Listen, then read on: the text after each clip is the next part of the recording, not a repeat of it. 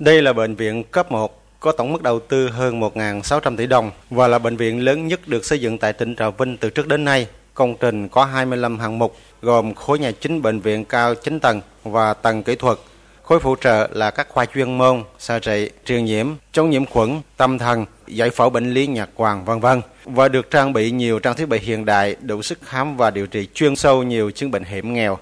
Tiến sĩ bác sĩ Trần Kiến Vũ, giám đốc bệnh viện Đa khoa tỉnh Trà Vinh cho biết.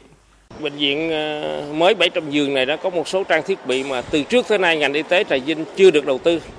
Ờ, chẳng hạn như cái máy chụp MRI 1.5 ờ, Tesla, rồi cái máy xạ trị gia tốc đây là một trong những cái máy mà ở ba tỉnh miền Tây tới nay, theo tôi được biết thì Trà Vinh là tỉnh thứ hai được trang bị cái máy này đây là lần đầu tiên được tỉnh ủy ủy ban sở y tế là trang bị cho bệnh viện đa khoa tỉnh để giúp cho cái công tác ờ, khám điều trị bệnh và chăm sóc sức khỏe cho người dân trong thời gian tới ờ, được tốt hơn.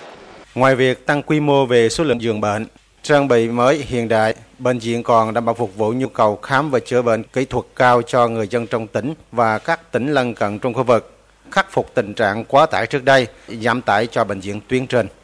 Ngoài ra, Bệnh viện Đa khoa 700 giường này còn là trung tâm đáp ứng về nghiên cứu khoa học của đội ngũ y bác sĩ trong tỉnh, nơi thực tập cho sinh viên y khoa đang được đào tạo tại trường Đại học Trà Vinh.